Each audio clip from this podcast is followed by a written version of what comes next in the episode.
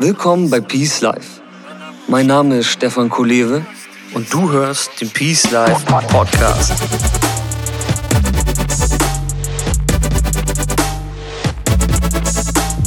Das Leben ist ein Geschenk.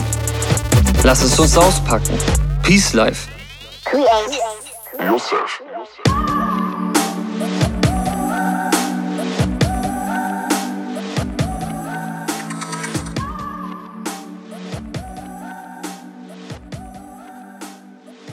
Herzlich willkommen zu einer neuen Ausgabe des Peace Life Podcast. Schön, dass du dabei bist. Der Peace Life Podcast ist nicht das einzige, was es bei Peace Life gibt. Es gibt noch den Peace Morning, es gibt regelmäßige Posts und, ganz wichtig, es gibt den Peace Letter. Und das ist der Newsletter von Peace Life, den du auf peacelife.de abonnieren kannst. Und alle Sachen in der Summe haben ein einziges Ziel. Sie sollen dich auf dem einfachsten Wege in dein persönliches Peace Life führen. Also, falls du es noch nicht getan hast, geh jetzt auf peacelife.de und trag dich für den Peace Letter ein und starte deine ganz persönliche Reise in ein erfüllteres Leben. So, und jetzt kommen wir zu dem heutigen Talk mit dem Titel "Wie du Mut zum Baustoff deines Lebens machst" mit Nick Martin. Viele Menschen wagen nie den entscheidenden Schritt, um ihre tiefsten Träume zu erfüllen. Dabei ist der Sprung ins Ungewisse letztlich immer lohnend. Warum das so ist und woher du den nötigen Mut dafür nimmst, erfährst du in diesem Talk. Mein Talkgast Nick Martin reist seit 7 Jahren um die Welt und lebt vor, wie das Vertrauen in den eigenen Weg aussehen kann. Seine Erfahrungen teilt er mit einem lebensbejahenden Mindset auf seiner Webseite und den eigenen Shows. Ich wünsche dir jetzt viel Spaß mit dieser neuen Peace-Perle und sage herzlich willkommen bei Peace Life, Nick Martin. Servus. Servus. Du kommst auf jeden Fall aus dem Süden, ne? Absolut, aus dem wunderschönen Frankenland. Frankenland, cool. Das ist gut. Dann können wir jetzt ja ein bisschen Süd und Nord vereinen. Aber jetzt bist du ganz woanders und ich auch. Ich sitze in Vietnam, du sitzt in Thailand und das ist, glaube ich, auch so ein bisschen der rote Faden unseres Talks hier heute. Nick, du bereist seit nun 6 Jahren die Welt. Erzähl doch mal ganz kurz hier für die Zuhörer, was war der Startschuss dieses Abenteuers? Also mal schauen, ob ich mich kurz halten kann.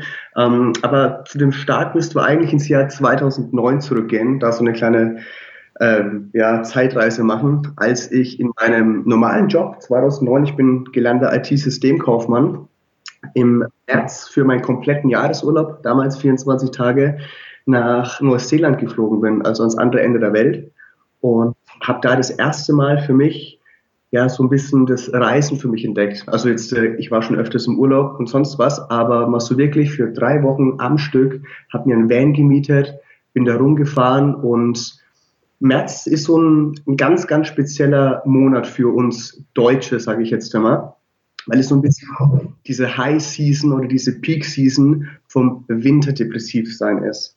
Das heißt, September, Oktober geht's los und dann haben wir irgendwie chronischen Vitamin B oder Vitamin D Mangel. Also wir vermissen die Sonne, und ich sag jetzt mal, im März ist so ein bisschen diese High-Phase, wo du halt seit Monaten irgendwie unter chronischen Sommer- oder Sonne-Entzugserscheinungen leidest. Mhm.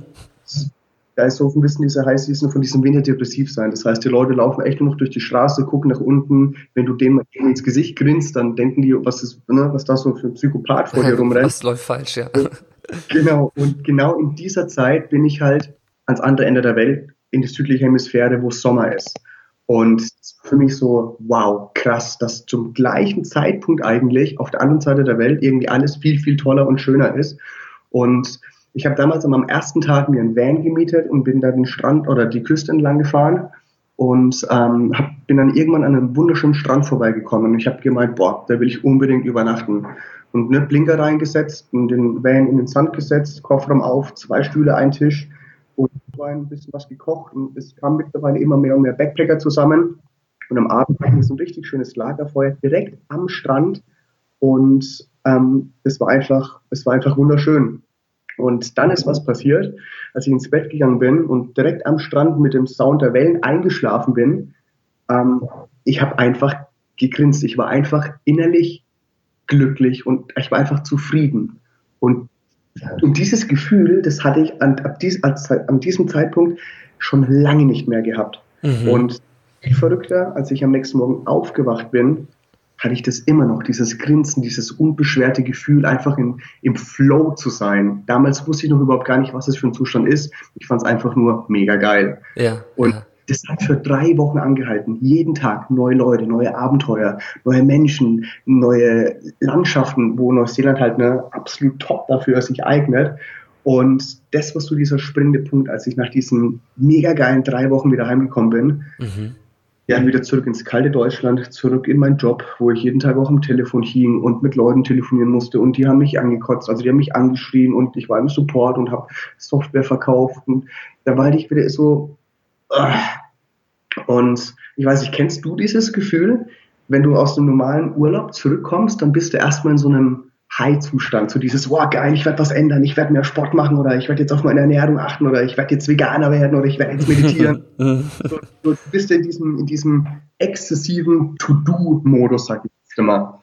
Aber wenn du so 2-3 Wochen später, also wenn du dir einfach mal so ein bisschen Zeit vergehen lässt und dann erwischst du dich irgendwann wieder so 2-3 Wochen später wieder in diese typische alltägliche Routine reinkommst, wo du so Freitagnachmittag heimgehst, total happy bist, so, yeah, geil, Wochenende, yeah, scheiß Arbeit, geil, ich habe 2 Tage frei und am Abend schon wieder so ein bisschen halb depressiv zu Hause rumhängst und denkst, ja, scheiße, ich muss morgen wieder arbeiten, so dieses typische Sonntag ist doof, weil man weiß, dass der nächste Tag der Montag ist, man muss wieder auf Arbeit gehen. Ja.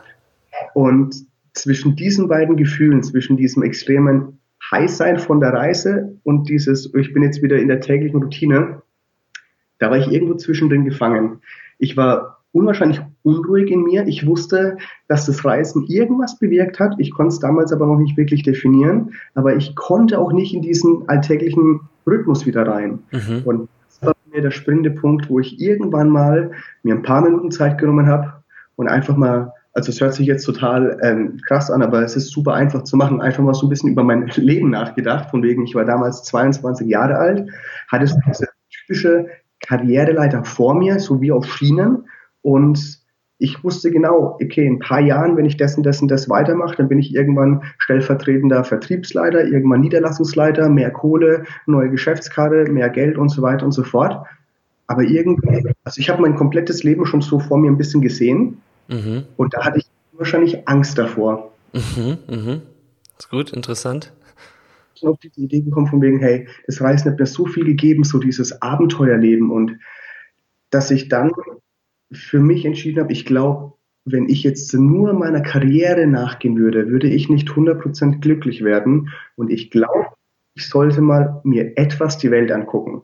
Und das war so der Entschluss, dass ich für damals geplant 1 Jahr eine Auszeit nehme und durch die Welt reise. Und ja, dann ging irgendwas schief. Ich habe mich ins Reisen verliebt und Reisen hat mich verliebt. Und 6,5 Jahre oder jetzt knapp 7 Jahre später sitze ich jetzt hier in Chiang Mai in einem Apartment und Skype mit dir. Was für eine geile Geschichte, das ist ja richtig gut. Nick, da kommen jetzt richtig viele Zwischenfragen eigentlich schon die ganze Zeit auf.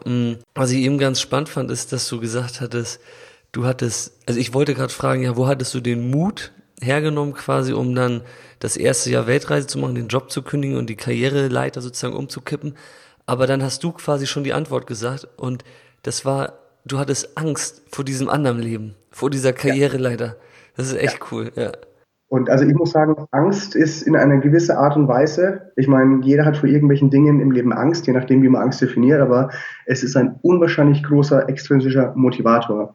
Also eine Motivation, dieses Motiv kommt ja eigentlich immer von innen, aber dass du Umstände hast in deinem Leben, also denen du halt mit Angst begegnest, die können ein unwahrscheinlich großer Motivator von außen sein, Dinge in eine andere Richtung zu lenken. Vollkommen. Und das war bei mir so diese Angst, dieses, boah shit, jetzt jeden Tag für den Rest meines Lebens, 5 Tage die Woche von 9 to 5, dieser typische Job im Anzug, irgendwie auf die Arbeit, dann zum Kunden mit einem Geschäftswagen und nur so dieses, boah, da kriege ich jetzt sogar noch Gänsehaut. Also um Gottes Willen, mein Job, der war okay, meine Arbeitskollegen, die waren top. Ich meine, Geld verdienen kann man immer mehr, da ist man ja nie mit zufrieden, mehr oder weniger.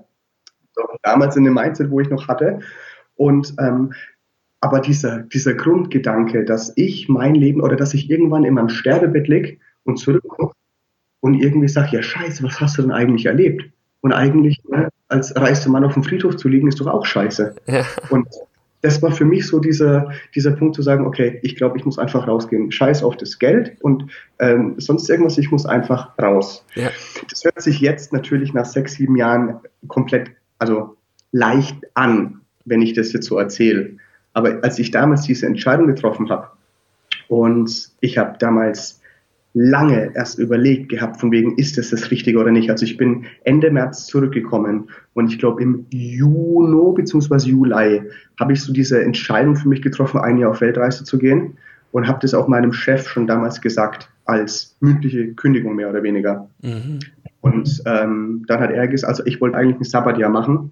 Ich wollte dieses typische Deutsche, wir sind ja unwahrscheinlich sicherheitsverwöhnt, ein Sabbatjahr machen. Das heißt, ich wollte eigentlich nur sagen, hey, lass mich noch 2 Jahre arbeiten, krieg nur 2 Drittel meines Lohns und das 3. Jahr gehe ich reisen, aber noch Geld.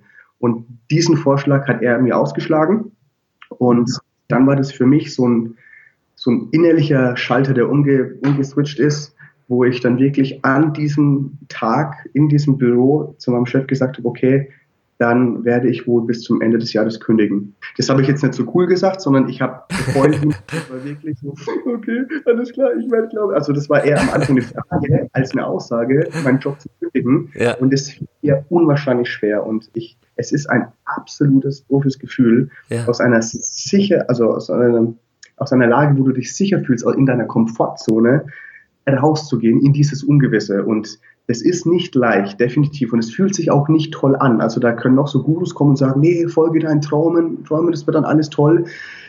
Diese Essenz in solchen Sätzen, das stimmt schon. Aber es ist definitiv nicht einfach. Und es fühlt sich am Anfang auch nicht richtig und nicht leicht an. Mhm. Naja, ähnliche Erfahrungen gemacht. Aber was ist denn da dein stärkstes Argument, um jemanden jetzt, der vielleicht zuhört, Mut zu machen, dem Leben mehr ins Ungewisse zu folgen? Da würde ich sagen, man sollte sich die Frage stellen, was habe ich denn in meinem Leben eigentlich zu verlieren? Also das ist eine Frage, die ich mir stelle. Durch meine Reisen habe ich unwahrscheinlich viele Abenteuer erlebt und Erlebnisse für mich gehabt, unter anderem auch viele Leute kennengelernt, die mir ihre Story erklärt haben. Mhm. Und, da würde ich gerne eine kleine Geschichte dazu erzählen. Unbedingt. Als ich damals in Kanada war, das war in Kelowna, in British Columbia, und da habe ich bei einem Pärchen gecouchsurft und die Cat, also die Frau, die hat mir eine Story erzählt.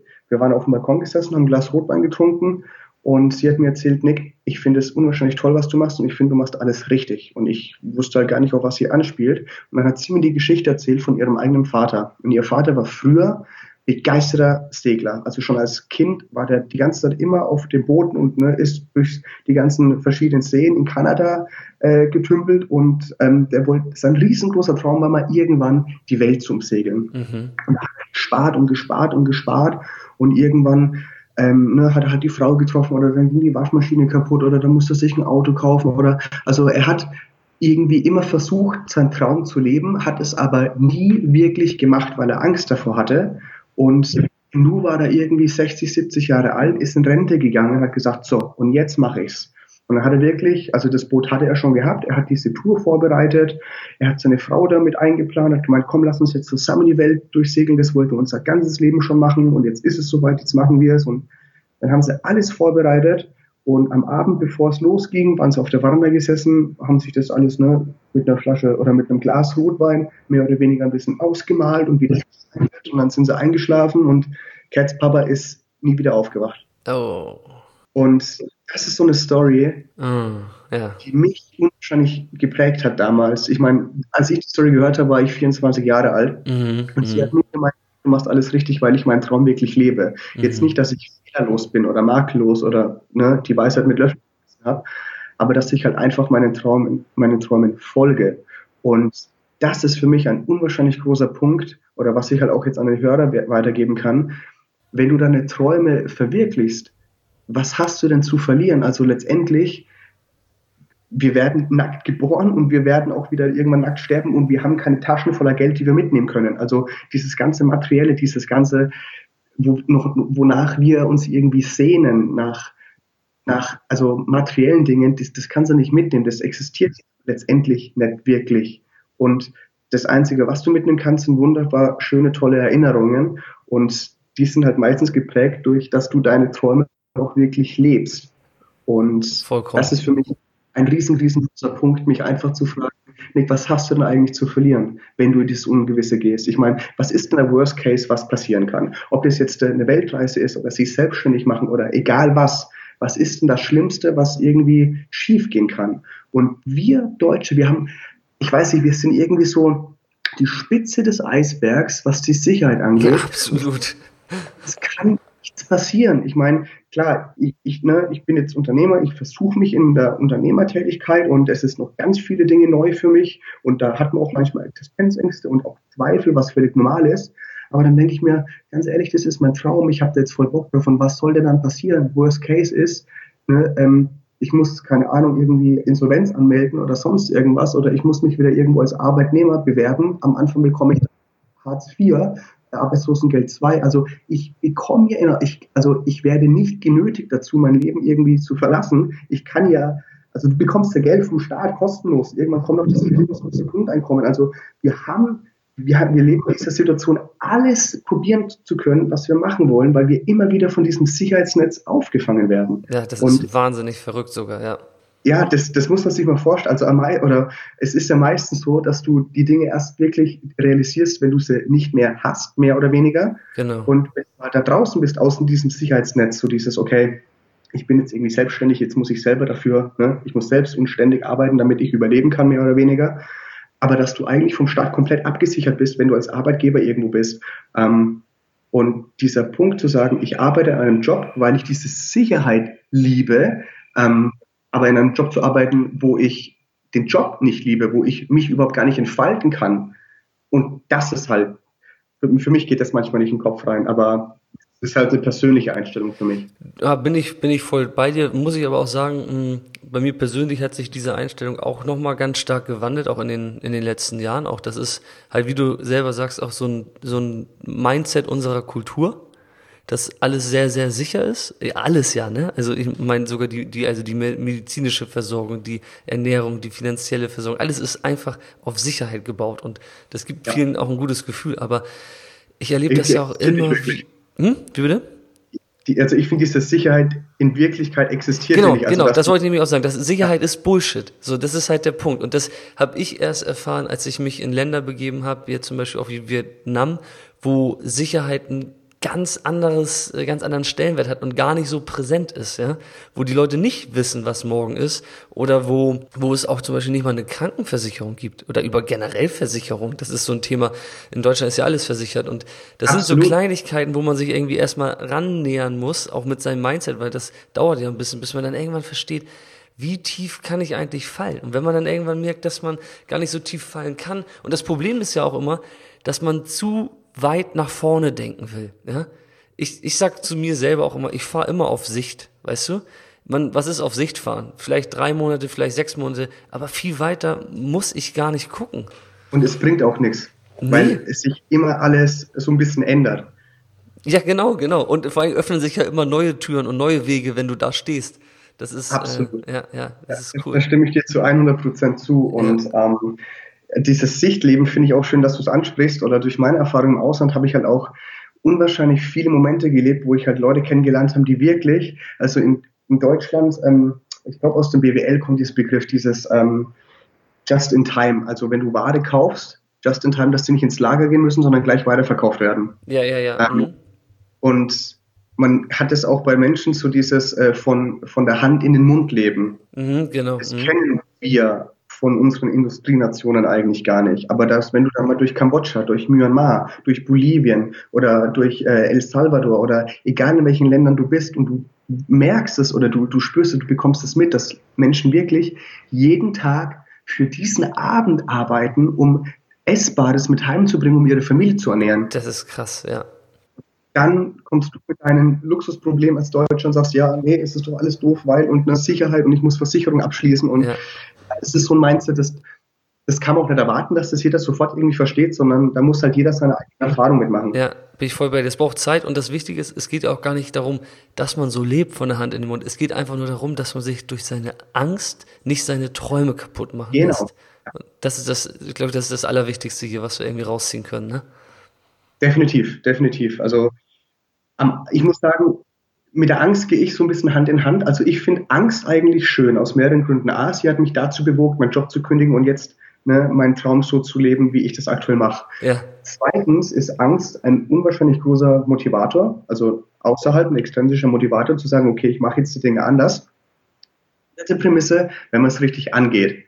Nämlich, wenn du sagst, okay, ich habe Angst, oh mein Gott, ich verharre oder ich verstarre und kann mich nicht mehr bewegen, weil ich so viel Angst habe. Oder du nimmst diese Angst an und sagst, okay, pass auf, ich habe jetzt Angst, aber mal gucken, wo die mich eigentlich hinleitet. Dass du auch wirklich diese Angst akzeptierst und sagst, okay, was will mir jetzt eigentlich diese Angst damit sagen? Heißt es, ich soll das jetzt nicht machen? Oder, also für mich denke ich immer, wenn ich jetzt irgendwie einen kreativen Moment habe und ich schreibe mir das alles in so mein kleines Infobüchchen auf, wo ich immer dabei habe. Und wenn ich das ab und zu durchgehe und ich gucke mir diese Ideen an, was ich irgendwann machen will, und vor einer oder zwei Ideen habe ich so richtig, ja, ich nenne es jetzt mal Angst, aber es ist mehr so dieses, wow, es ist ja riesengroß, oh mein Gott, da muss ich ganz viele Dinge machen, oh mein Gott, das könnte ja total schief gehen. Es ist dieser erste Indikator zu sagen, Nick, und ich glaube, in die Richtung musst du jetzt gehen. Ja. Weil da so diese Angst ist, dass du irgendwas verkacken kannst, auf Deutsch gesagt, aber ich glaube, das ist genau der Punkt und da solltest du jetzt auch richtig reingehen. Ja. Und das macht das Leben spannend und ich weiß nicht, ob das jetzt so an meinem Kreuz liegt, zu sagen, geil, ich will jetzt so unbedingt mehr Abenteuer erleben und ins Abenteuer reinsteigen und mehr Risiken haben. Ich bin so einer, der geht aber auch eher so diesen Off-the-Path oder Off-Road-Weg als diese geteerte Straße. Ist für mich einfach viel, viel spannender, sage ich jetzt einmal. Ja, es ist spannend, wie du es sagst und ich teile auch voll deine Meinung und das Angst, also ich habe das ja am Anfang auch schon gemerkt und als Coach höre ich da natürlich genau hin, wie du sagst, wie du dir aus Angst Energie ziehst. So, das ist halt, ich sag mal, das ist nicht jedem in die Wiege gelegt, aber das kann man lernen und das ist auf jeden Fall ein starker Pull, sage ich mal so. Finde ich cool. Und was ich noch wichtig fand jetzt ist, du hattest am Anfang so schön dieses Bild aufgebaut, wie du da mit dem Van oder so und dann die Campingstühle aufgebaut und das Feuer und dass dich das so quasi da bekommen hat sozusagen, dieses Leben. Und ich glaube, bei dir ist es halt einfach so auch, du bist da einfach in deinen Fluss des Lebens reingefallen. Und das kannst du ja gleich nochmal sagen, so klingt es zumindest und so lebst du es ja auch. Und wenn jetzt Leute vielleicht zuhören und die denken, oh mein Gott, 6 Jahre um die Welt reisen will ich jetzt nicht, aber darum geht's auch nicht. Es geht einfach darum, dass man in seinen Fluss fällt. Und da muss man halt einfach den Mut für aufbringen, dass man, wenn man merkt, dass da, wo man gerade ist im Leben, der Fluss gegen einfließt und nicht mit einfließt, dann muss man weg. Man muss nicht 6 Jahre um die Welt reisen, sondern man muss einfach nur den Mut haben, um zu gucken, wo fließt der Fluss für mich? Absolut. Also ich sage das auch immer auf meiner Show. Es geht nicht darum, dass ich jetzt Menschen überreden will, 6 Jahre durch die Welt zu reisen, um Gottes Willen. Dafür bin ich gedacht. Das sind genau meine Träume. Also das bin nur ich. Also es gibt keinen anderen, der diese Reise exakt so gemacht hätte, wie ich das gemacht habe. Manche hätten sie noch viel verrückter gemacht, manche vielleicht nicht ganz so verrückt. Also auf was ich rausgehen will, ist, es ist einzig und allein, in deinen Worten gesagt, mein Fluss, in dem ich schwimme. Und da kann kein anderer mit schwimmen. Und es ist super, super interessant, dass du das sagst, dass als ich meinen Fluss gefunden habe, und das merkt man dann auch. Also wenn du in den Fluss steigst, was passiert, du lässt dich treiben und da ist eine richtig schöne Strömung und du bewegst dich von A nach B. Wenn du jetzt aber irgendwie nicht mehr ganz in deinem Fluss bist, beziehungsweise so ein bisschen gegen den Strom schwimmst, dann ist es super anstrengend. Dann hast du Anstrengung, aber du bewegst dich nicht vom Platz. Und da merkst du, okay, da bist du dann vielleicht ein bisschen in einer anderen, ich nenne es jetzt mal Energiefrequenz, in einem anderen Flow. Und das ist so ein Zeichen, dass du halt wieder was anders machen musst. Das stimmt schon, ja. Aber wie gesagt, es geht nicht darum, um 6 Jahre durch die Welt zu reisen. Es geht auch nicht darum, um überhaupt zu reisen. Vielleicht ist irgendein Hörer da und für den ist das überhaupt gar nichts. Der überlegt sich aber gerade, wie das ist, wie er seine Beziehungen vielleicht ändern kann, weil er unglücklich ist oder seinen Job oder sonst irgendwas. Es geht nicht ums Reisen, es geht darum, dass man so ein bisschen die Eier in der Hose, beziehungsweise für Frauen die Eierstöcke in der Hose hat, um das zu erkennen, um wirklich zu sagen, okay, und ich will was ändern und dass man der Einzige in seinem Leben ist, der dafür verantwortlich ist. Und das ist, ich sage jetzt mal auch so, ja, eine der positiven Fähigkeiten, die ich für mich durch das ganze viele Reisen in den letzten Jahren am stärksten irgendwie entwickelt habe, selber Verantwortung zu übernehmen. Geil, sehr cool. Das ist ein gutes Thema. Fähigkeit, Verantwortung. Ja, erzähl mal. Ja, also ich bin jetzt gerade dabei, eine Plattform aufzubauen für zukünftige Weltreisenden. Und da ist auch ein ganz, ganz großes Thema dieses Finanzen. Und das ist diese Frage, die ich mir irgendwie immer am meisten gestellt wurde, als ich unterwegs war oder jetzt auch danach von wegen, ja Nick, und wie hast du das finanziert? Ja. Und am Anfang habe ich immer gesagt, ja, ich habe ganz, ganz reiche Eltern, über Geld muss ich mir keine Sorgen machen. Hat dann so 5 Sekunden Pause gehabt und dann hast du es bei den Leuten schon gesehen. So diese Reaktion, 10% haben nichts gesagt, 90% war nur so ein Aha. Aha. Da merkst du, dass sie innerlich denken, also was für ein Arschloch. Genau. Und ich lasse die so ein bisschen schmoren und dann sage ich danach, nein, um Gottes Willen natürlich nicht. Also ich bin aus einer ganz normalen Familie, meine Mama war Hausfrau, mein Papa hat gearbeitet und ich kriege halt mal so zum Geburtstag irgendwie so 50 Euro oder so. Mhm. Aber das war's. Ich habe mir das auch komplett alles selber finanziert.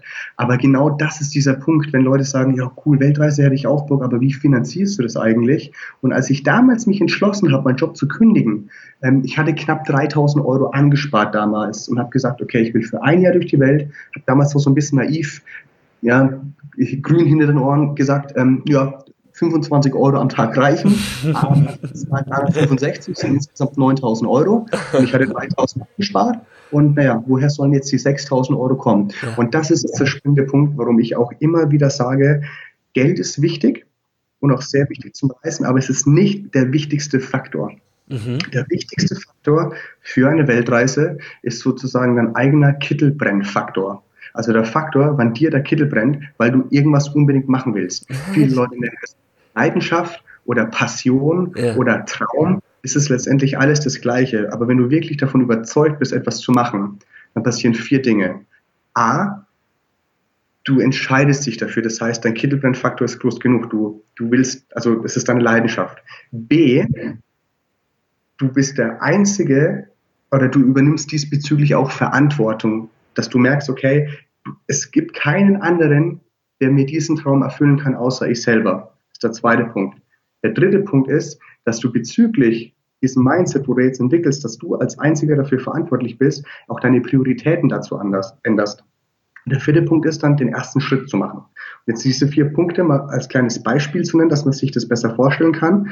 Wenn ich sage, geil, ich habe Bock, eine Weltreise zu machen, brauche 9.000 Euro, habe aber nur 3.000. Das heißt, mir fehlen 6.000 Euro für den Anfang. Mhm. Also okay, ich will eine Weltreise machen, der erste Punkt. Der zweite Punkt ist, ich bin der Einzige, der dafür verantwortlich ist. Ich gebe meinem Chef nicht die Schuld, dass er mir zu wenig zahlt. Ich gebe der Bar keine Schuld, dass die das Bier so teuer verkaufen, was ich so gerne trinke. Mhm. Oder den Kinoschalter, der die Tickets zu teuer verkauft, weil ich gerne ins Kino gehe oder sonst irgendwas. Sondern ich bin alleine daran schuld, beziehungsweise dafür verantwortlich, Dinge in die richtige Richtung zu setzen.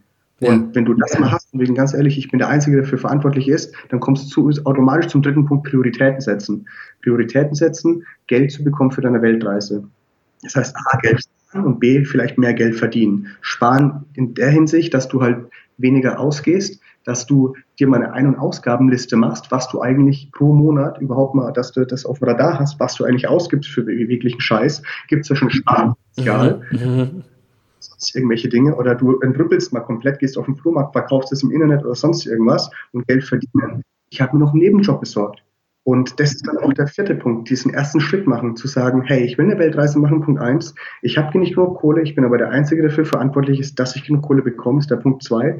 Der Punkt 3 ist Prioritäten setzen, das heißt, ich muss jetzt erstmal Geld sparen und Geld verdienen, um eine Weltreise zu machen. Und 4. den ersten Schritt machen. Das heißt, ich habe mir dann einen Job besorgt in einem Café in Würzburg, wo ich dann von Montag bis Freitag, ich habe von, ich sage jetzt mal, 8 bis 18 Uhr als IT-Systemkaufmann gearbeitet, bin dann in meinem Büro auf Toilette, habe mich umgezogen, habe mich in mein Barkeeper-Outfit geschmissen, bin dann ins Café in Würzburg gefahren, habe das gebarkeepert. Und das halt für 3-4 Tage unter der Woche plus das Wochenende. Und ja, es war scheiße anstrengend. Und ja, ich war müde. Und es war stressig.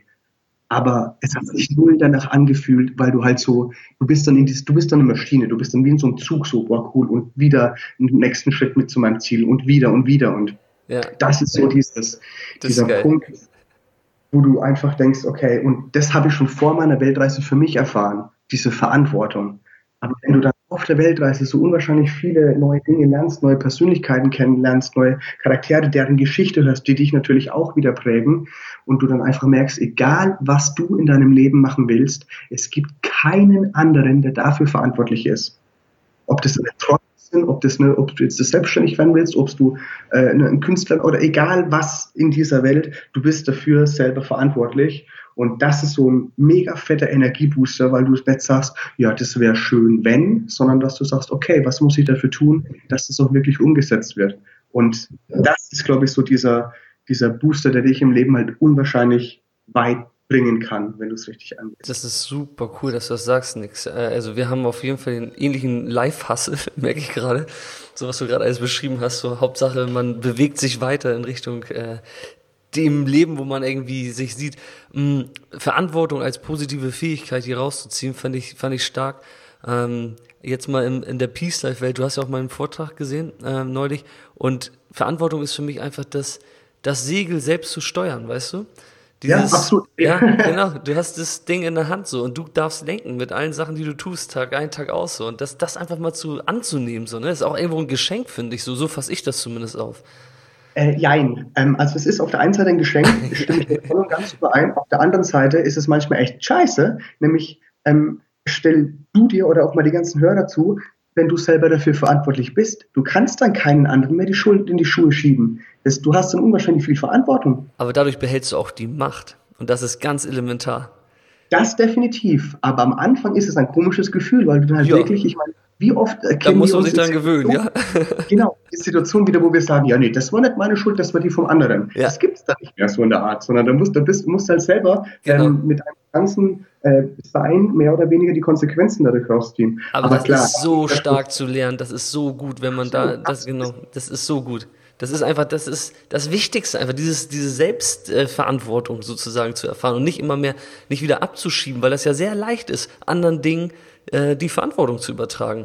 Absolut, definitiv. Und wenn wir jetzt von diesem bildhaften Segel sprechen, wie du das so in deinem coolen Vortrag erzählt hast, es ist mega cool, dieses Segel selber in die Hand zu nehmen und loszusegeln, und ist auch völlig okay, wenn du damit mit deinem Segelboot, ne, mal am Stein hängen bleibst oder in ein anderes Boot reinfährst. Ja. Oder das ist normal. Das Segeln lernt sich nicht von heute auf morgen, und es ist okay, Fehler zu machen.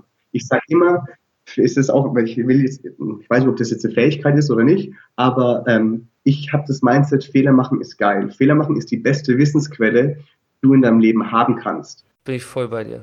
Wenn du als kleines Kind nicht auf diese scheiß Werkplatte langst und dich verbrennst, dann wirst du es auch nicht lernen. Richtig. Also, da kann noch so Elternteile sagen, ja, nö, lang da nicht auf die Herdplatte, das heißt, du verbrennst dich, wenn du nicht weißt, wie sich das anfühlt, wie sich die Haut dann anfühlt, wie das wehtut, wenn du dich ein bisschen verbrennst. Du musst da halt einfach mal, die Hand verbrennen, Scheiße fressen oder sonst irgendwas, wie man das da nennt. Aber du musst diese Erfahrung machen, und es ist okay, Fehler zu machen. Vollkommen. Also wie du gerade gesagt hast, eigentlich sind es Erfahrungen. Erst wenn du es ein zweites Mal machst, wird es ein Fehler, ne? Und wenn man so durchs Leben geht, kann man eigentlich nur Erfahrungen sammeln und keine Fehler machen. Ja. Definitiv. Und wenn du das als Mindset ansiehst, cool, du kannst keine Fehler machen, du kannst nur Erfahrung sammeln, du bist selber dafür verantwortlich, Fehler machen ist toll, nimm die Angst an, lass die als extrinsischen Motivator dienen, dann ist das Leben einfach geil. Also ich kann es nicht anders sagen. Ich meine, uns scheint eigentlich, wir haben andersrum gesagt, wir haben alle die Möglichkeit, dass uns die Sonne aus dem Arsch scheint.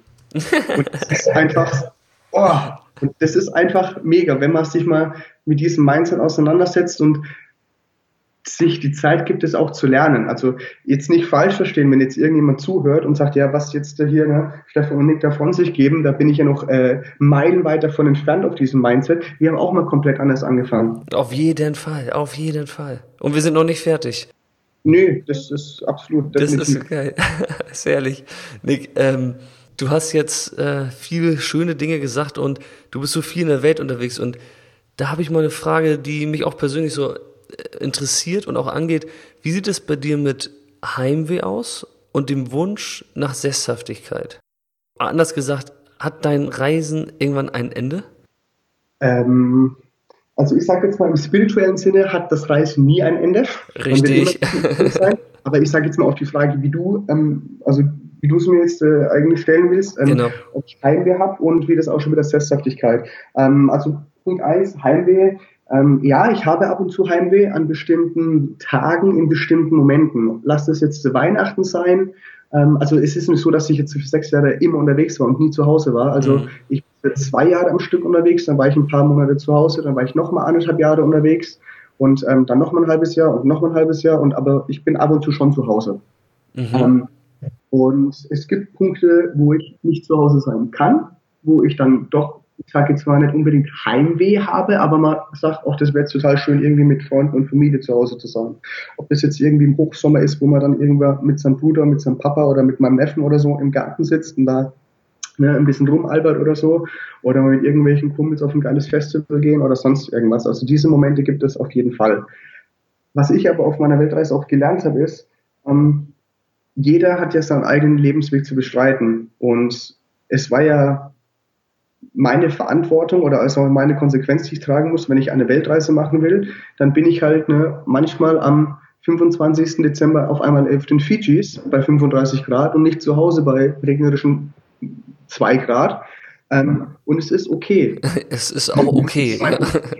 Ja, es war ja meine Entscheidung. Also jetzt nicht nur, weil das Wetter viel cooler ist, obwohl Weihnachten bei 35 Grad am Strand total komisch ist. Da kommt kein wirkliches Weihnachtsfeeling auf. Kenn ich. Aber auf was ich raus will, ist, dass jeder seinen eigenen Lebensweg zu gehen hat. Und wenn das Heim wirklich mal so groß sein sollte, ey, was hindert denn dich daran, dann wieder heimzugehen?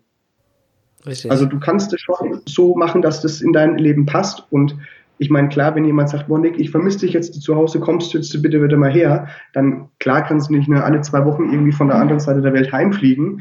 Also kostentechnisch würde es bei mir definitiv nicht hinhauen. Aber dann denke ich mal auch, hey Nick, ganz ehrlich, du folgst jetzt gerade deiner Passion, deiner Leidenschaft, dein Traum ist es zu reisen und du gehst es auch so an. Und mein Bruder zum Beispiel, wir haben ein super gutes Verhältnis, wenn der zu Hause sitzt mit seinen beiden Kindern und sagt, boah, wäre echt wieder mal cool, wenn der Onkel von den Kitties da wäre, dann denke ich mir auch, ey, ganz ehrlich, ich bin ja dann auch wieder mal irgendwann da, aber es hält sich alles in Grenzen, dieses Heimweh. Weil ich genau weiß, wenn ich wirklich dieses extreme Heimweh haben sollte, dann kann ich auch heimkommen, aber für mich ist dieser Wille, meinen Weg erstmal zu gehen, viel, viel stärker. Mhm. Und da kommen wir jetzt auch auf die Sesshaftigkeit. Ich meine, ich bin jetzt 31, eine Freundin Steffi, die ist jetzt gestern 34 geworden und da kommen natürlich auch ganz viele Leute in unserem Umfeld, in unserem privaten Umfeld von zu Hause und sagen, ja, und wie ist das jetzt eigentlich mal in so Sachen Kinder bekommen und Haus bauen und also ich nenne es öfters mal Sozialklischee leben. Ja. Das ist überhaupt nicht irgendwie negativ betrachtet. Für manche Leute ist es auch mega cool, aber so dieses, du gehst in die Schule, du gehst in die Uni, du versuchst einen guten Abschluss zu machen, du hast dann irgendwann eine Karriere, also du arbeitest, du verdienst Geld, du versuchst einen Partner, du verheiratest und dann holst du einen Kredit bei der Bank und dann zahlst du dann ab, bis du in Rente bist und dann stirbst du irgendwann so in der Art. Es ist aktuell nicht meine Priorität, so ein Leben zu führen. Und es ist auch okay, wenn du ein bisschen älter bist. Ich sage jetzt mal, jenseits der 30 für Frauen, die ja auch letztendlich eine biologische Uhr ja auch haben, mehr oder weniger, um Kinder zu bekommen. Also es steht definitiv Fakt, dass ich auch Kinder haben will und meine Freundin, die Steffi, genauso. Aber aktuell sagen wir halt, hey, das passt im Moment noch gar nicht in unseren Lebensstil rein. Also bevor ich jetzt, nur weil die Gesellschaft es so verlangt, mir irgendwie ein Kind anlacht, nenne ich es jetzt mal, aber danach totunglücklich bin, weil ich überhaupt dann gar nicht mehr reisen gehen kann und nicht mehr meine Träume erfüllen kann. Und warum soll ich dann als depressiv veranlagter Vater an meinem Kind auch ungewollt die Schuld geben, von wegen, hey, wegen dir konnte ich gar nicht mehr reisen und das ist doch total doof. Das passt einfach noch gar nicht, mein Mindset dazu. Das kommt irgendwann, das weiß ich. Und irgendwann werde ich auch aufwachen und sagen, ja, jetzt habe ich auf jeden Fall genug Abenteuer gehabt und bin gereist und es ist okay, wenn ich mich jetzt immer für ein paar Jahre vielleicht irgendwo in Australien oder in Kanada mal niederlasse. Aber bis dieser Moment, wo ich selber von mir aus komme, wo ich dieses Verlangen danach habe, diesen Bedarf habe, bringt es doch gar nichts, sich da irgendwie dagegen anzukämpfen. Ja. Und das ist auch so ein Punkt, weil ganz viele Leute sich immer darum scheren, was die anderen von ihnen denken. Ich meine, viele sagen, was, wie, ne? Und reisen und so lange und was, ne? Übernimmt er mal Verantwortung, arbeitet er auch mal was Richtiges? So, weil für viele Leute Reisen und selbstständig und so weiter kein wirkliches Arbeiten ist, sondern man muss eigentlich arbeiten von 9 to 5, Montag bis Freitag. Und der Job darf keinen Spaß machen, das nennt man Arbeit. Und auch wieder ein komplett anderes Mindset. Aber solange ich das selber nicht von mir aus spüre, dieses, okay, Nick, es ist okay, du kannst dich jetzt auch niederlassen und sesshaft werden, dann gehe ich diesem Ding auch nicht nach, weil es ehrlich gesagt nichts bringt, etwas zu machen, worauf ich im Moment noch gar nicht einlassen kann und will. Ja, bin ich voll bei dir. Es ist auf jeden Fall ein gutes Mindset und alles schön formuliert. Das macht Sinn. Vor allem so, wie du es jetzt gerade für dich lebst, ist es irgendwie, ja, klingt nach einem eigenen Weg, den du da gehst. Und damit möchte ich jetzt auch langsam so Richtung Ende kommen, Nick. Und zum Ende interessiert mich eine Sache. Ich habe auf deiner Webseite direkt oben am Anfang einen Satz gelesen, der heißt, the trick is to enjoy life. Und ich würde jetzt gerne mal, dass du dem 18-jährigen Nick diesen Satz mal ein bisschen erläuterst. Okay, nach dem aktuellen Lebensweg, ich meine, ich bin jetzt der 31, wenn ich jetzt eine Zeitreise machen würde und ich würde dem 18-jährigen Nick begegnen, würde ich ihm wahrscheinlich erstmal eine Chance sagen, sag mal, schau mal, dass du dich gescheit anziehst. Das ist der erste Schritt in ein erfülltes Leben, ja. Genau, warum tust du dir in deine Skaterschuhe auch noch Socken von der Weinfläche? Also naja. Das, ja. Bin ich bei dir. Aber Scherz beiseite. Ich glaube, unter diesem Aspekt, the trick is to enjoy life, würde ich wirklich hingehen. Ich würde ein wirklich herzerwärmendes Grinsen ihm entgegenbringen, ihm die Hand ausstrecken und ihm einfach die Hand schütteln und sagen, viel Spaß bei der Reise.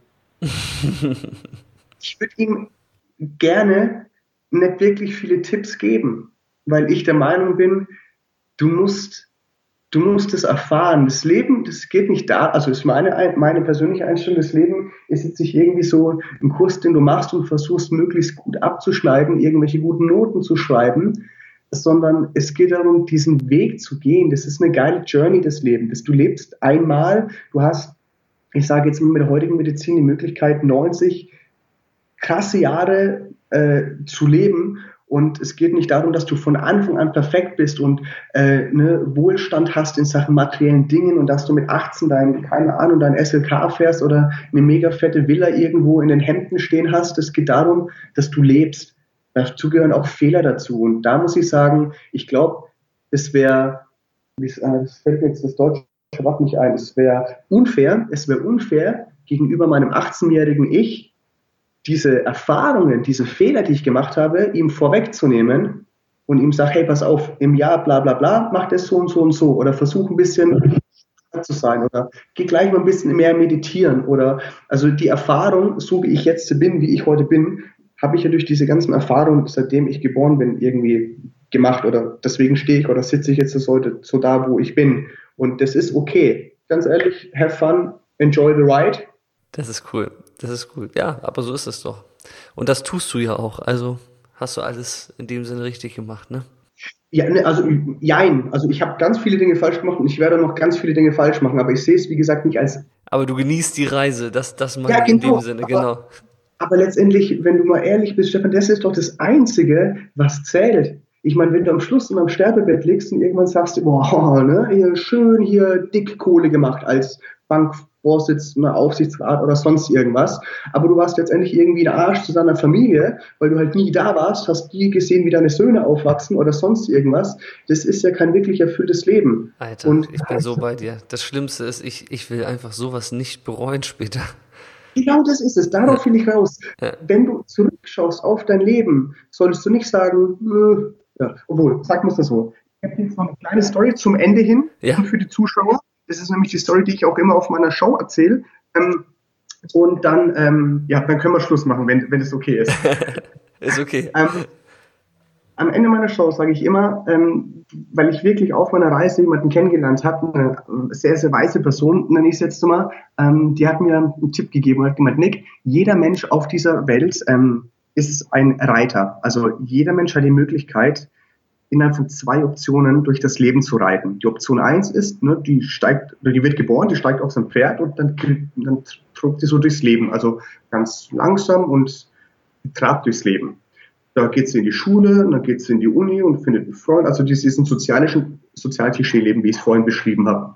Lebt so durch und die eckt auch nie irgendwo an und die trabt halt so durchs Leben. Und irgendwann kommt es am Ende des Lebens an, dieser Reiter, und stirbt, also steigt dann vom Pferd ab.